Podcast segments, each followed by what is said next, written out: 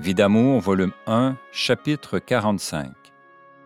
Que ce calice s'éloigne de moi. Cette nuit-là, je lis la vie de Zélie Martin, mère de la petite Thérèse de l'Enfant Jésus, livre qu'une amie m'a passé. Quel réconfort que de lire ce qui suit. Ce recours spontané au ciel et cette aptitude de Madame Martin à saisir des voix intérieures feront sourire plus d'un chrétien averti de notre époque. Si l'on ose secouer la tête avec incrédulité, on inscrit ces insoutenables phénomènes au compte de la sensibilité romantique.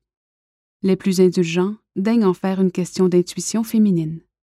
Comme si les âmes très pures, très attentives, toujours disponibles, ne pouvaient entendre les directives d'en haut, au XIXe siècle, comme au XVe pour Jeanne, ainsi qu'au premier pour Sol, étant de nouveaux chrétiens je songe à mon tour à mes difficultés et à tout ce qu'elles m'apprennent.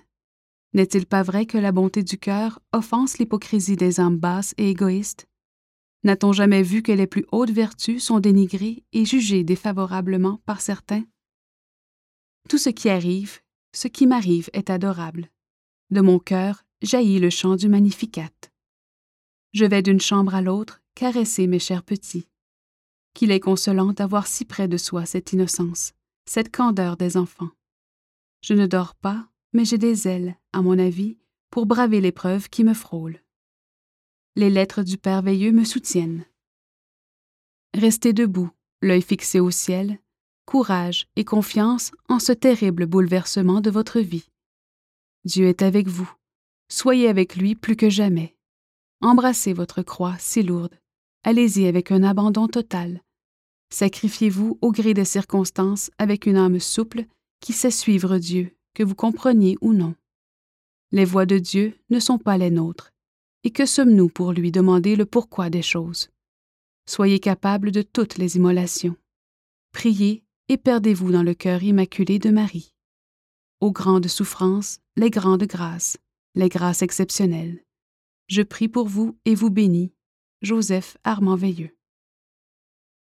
Je souffre, je pleure, je fais confiance à Dieu, et malgré tout, je suis heureuse, si heureuse de l'amour que je ressens pour Jésus et Marie. Quelques jours auparavant, j'ai eu le bonheur de connaître l'âme héroïque d'Edel Queen dans le merveilleux livre Une héroïne de l'apostolat. Jésus me dit Ta vie sera écrite un jour. Depuis longtemps, il me répète cette phrase, mais ce soir-là, Dieu ajoute ta vie s'intitulera Vie d'amour. Par la suite, ce titre me sera donné souvent et très affectueusement. Le lendemain, je m'entretiens avec M. l'abbé Baillargeon, ancien vicaire de Saint-Georges, qui est de passage chez mon oncle Aimé Giguère. Partez, me dit-il. Je prends sur mes épaules cette responsabilité morale de votre séparation. Je prierai pour vous, mais faites vite. Par un hasard providentiel, le père Veilleux vient dans sa famille et j'ai l'occasion de le revoir chez les siens. La directive est donnée. Partez, madame. Placez vos enfants au pensionnat. Si vous n'acceptez pas, vous ne faites pas votre devoir. Le père a touché le point sensible.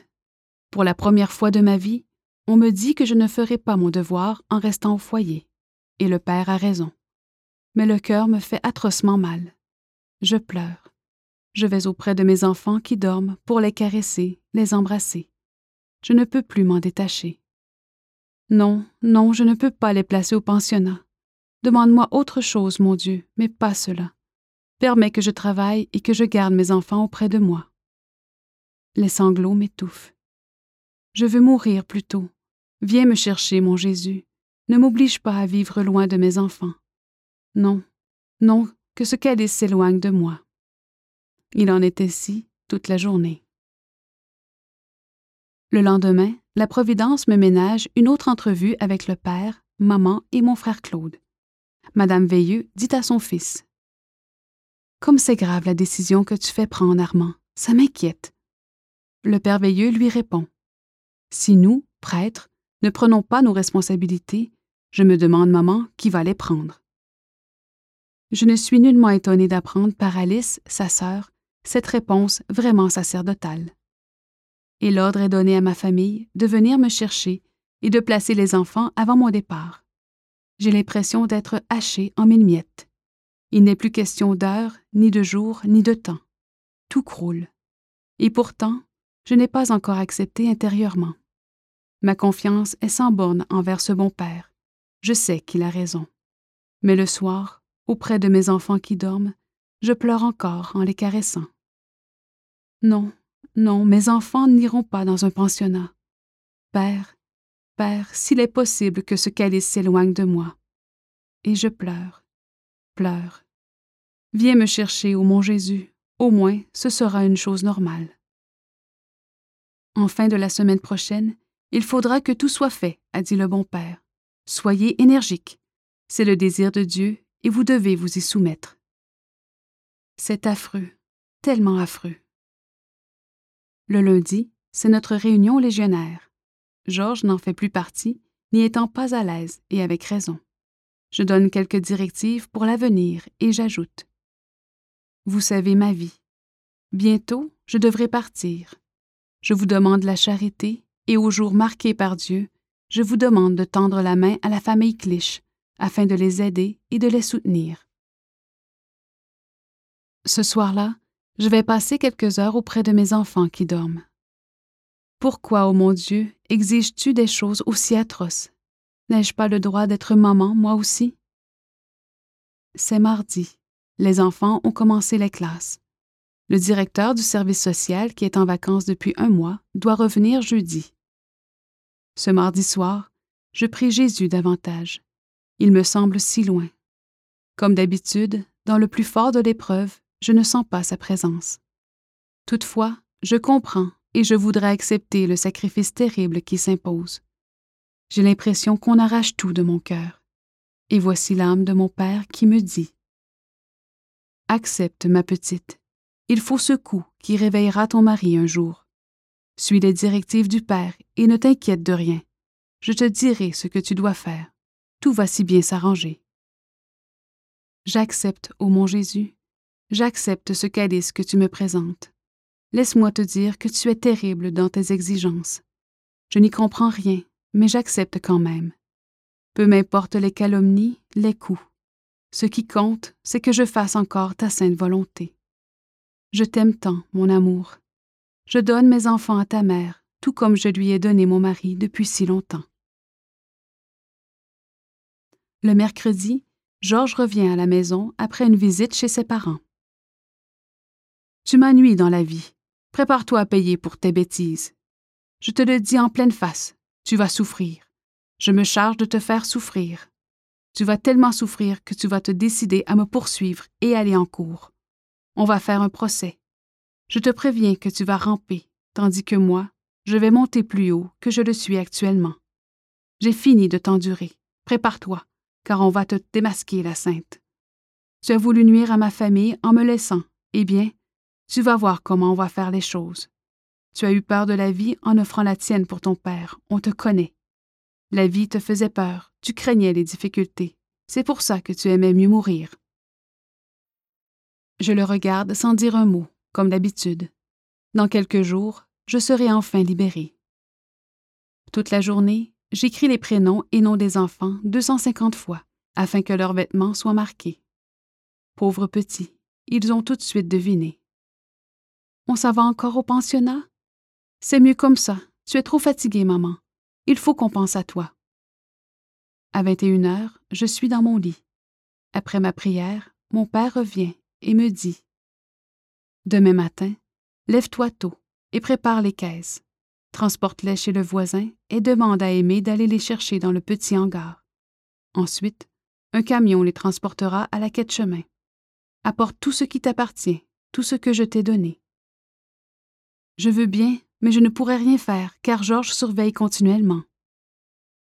Ne t'inquiète pas de lui, on s'en charge de celui-là.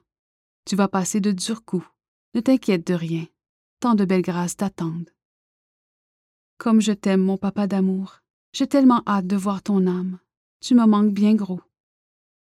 Ne me regrette pas. Si tu savais comme on est heureux ici. Je peux faire plus pour toi que lorsque j'étais sur terre. Maintenant, Dors, ma petite. Tu as une grosse journée à faire demain. Je souris à la vie maintenant. Il suffit d'accepter la volonté de mon amour pour que tout s'arrange tout seul. C'est ça ta providence, mon amour. Je t'adore et je t'aime tellement. Georges rentre en état d'ivresse à trois heures du matin. Pauvre homme qui sombre avec ses péchés. Puisse-t-il s'éveiller un jour? Le lendemain, je suis debout à six heures. Dans la chambre voisine, je prépare les caisses et je les transporte chez le voisin, après avoir eu sa permission et m'être assuré de l'aide de mon oncle aimé. Guy, son garçon, m'apporte des caisses vides et remporte celles qui sont remplies. J'ai une force de Samson pour transporter seul ces caisses de 24 par 24 par 27 pouces et plus. Je prépare tout pendant que mon mari dort encore. Celui-ci a tellement mal à la tête qu'il a recouverte d'un oreiller. Avec ma nature atomique, comme disent mes sœurs, les choses vont rondement. Je transporte ces caisses du deuxième au premier étage, je traverse le boudoir, cuisine, galerie, je descends jusqu'à la clôture haute de 4 pieds, 1,2 mètres, que je franchis avec la caisse, puis je vais la placer dans le hangar chez le voisin. Et je retourne afin de continuer. À 11h30, au moins 20 caisses sont sorties quand la sonnerie du téléphone se fait entendre. On demande mon mari. On l'avertit qu'il a signé un chèque sans provision et on l'avise d'avoir à régler dans la journée. Ça va mal. Aussi, il ne déjeune pas et il s'en va. Alors, je continue mon déménagement progressif. Comme je ne digère rien et que ça presse, je bois simplement du lait coupé d'eau chaude. À 14 heures, le directeur du service social fait une visite. Je lui raconte les derniers événements. Vous n'avez qu'à vous séparer, dit-il. Vous êtes dégagé moralement et socialement. Mon mari arrive au même moment, et M. l'évêque le questionne, ce qui a pour effet de provoquer sa colère. Alors M. l'évêque l'informe qu'il y aura séparation. Il devient furieux et calomnie sans se lasser. Resté seul, je continue à préparer les caisses. Aucune fatigue et des forces herculiennes pour transporter mes boîtes remplies à pleine capacité. À 18 heures, il ne reste plus que les meubles et les vêtements des enfants qui seront nécessaires pour le pensionnat. Georges revient et il se rend compte que la maison est presque vidée. Il se hâte de téléphoner à sa mère, qui ne ménage pas les épithètes défavorables à mon sujet. Puis, il m'accuse de tous les forfaits imaginables et me demande de quelle façon ont été expédiées tant de choses. Impossible de dormir dans la nuit de jeudi à vendredi. Georges parle continuellement. Le lendemain, mes deux frères viennent chercher mes effets personnels. Georges téléphone à sa mère qui l'oblige à demander la police, ce qu'il s'empresse de faire. Après avoir entendu les deux versions, le policier dit que je peux emporter tout ce qui m'appartient. Arrête ces deux intrus, dit rageusement Georges au policier en désignant mes deux frères. Et les dernières caisses disparaissent malgré la rage de mon mari. Il m'assure que les meubles ne sortiront pas de la maison. Toutefois, j'ai confiance en Dieu. J'ai là encore beaucoup de choses qui m'appartiennent. Au cours de l'après-midi, je vais à Saint-Joseph solliciter l'entrée de mes enfants au pensionnat. La demande est acceptée. Ils viendront demain, dis-je à la bonne sœur supérieure. J'apporterai leurs vêtements en même temps. André, en raison de son âge, ne peut être accepté. Il poursuivra donc ses études à Sainte-Germaine. Le soir, Georges me dit qu'il se charge de placer les enfants. Sa mère communique avec Sœur supérieure de Saint-Joseph, qui lui apprend que les enfants sont déjà acceptés depuis l'après-midi sur la demande de leur mère. Ma belle-mère chambarde alors tous mes plans. C'est le vendredi 6 septembre. Va coucher chez oncle aimé, me disent les enfants. Sans cela, on ne pourra pas dormir, car papa va t'empêter encore. Je me rends chez Jeanne d'Arc pour une visite et lui demande un peu de poudre à laver, car j'en manque depuis si longtemps. À 20 heures, je téléphone chez moi. Tous les enfants dorment, me dit André. Je termine ma lecture et je vais me coucher moi aussi. Ne t'inquiète pas, maman. Alors, je vais chez l'oncle aimé et son épouse. Pendant ce temps, ma belle-mère, Georges et sa sœur Hélène viennent à la maison à 22 heures. Ils réveillent les enfants, les habillent et les emmène dans leur famille afin de m'en séparer. Le lendemain matin, à 6 heures, de retour à la maison, je la trouve déserte. Aujourd'hui, le camion viendra chercher les meubles, et je ne sais à quel moment. J'ai confiance en Dieu. Sans déjeuner, il n'y a plus rien. Je continue à coudre les noms des enfants sur leurs vêtements et je place le tout dans leurs caisses respectives. À 9h30, Georges vient à la maison. Il inspecte partout, sans se douter que je suis au deuxième étage. Puis, il s'en va. Quelques minutes après, le camion arrive et avec l'aide de gens généreux, on y place le piano, la machine à coudre, la lessiveuse et la sécheuse automatique, le bureau de travail, deux lits, deux bureaux de chambre à coucher, neuf chaises. Quant à la lingerie, elle m'appartient presque complètement, ainsi que tout le linge des enfants, puisqu'en treize ans, mon mari ne leur a pas acheté un seul vêtement ou une seule paire de chaussures. Seuls demeurent en place les vêtements appartenant à mon mari et les meubles qu'il a reçus de ses parents. Le camion est en marche lorsque Georges revient. Je lui remets les clés de la maison et je lui demande Où sont les enfants Tu ne les auras jamais, dit-il. Pour la première fois en treize ans, il décide de s'en occuper. À l'épicerie Paquette de Ville-Ouest, où une enquête a été faite à notre sujet, je suis étonné d'apprendre la version récente qui en a été donnée. Aussi, je demande à l'un de ses propriétaires sur quels critères il se base pour répondre. Nous répondons, dit-il, dans le sens qu'ils veulent qu'on réponde. Ainsi, lui dis-je, la vérité n'est pas respectée. Il hausse les épaules avec un signe de regret. D'ailleurs, comment aurait-il pu savoir, les quelques fois où je donnais une légère commande, que l'argent provenait du don de tel ou tel parent? En effet, depuis un bon moment, je ne faisais plus facturer. Mais tout cela est fini, heureusement.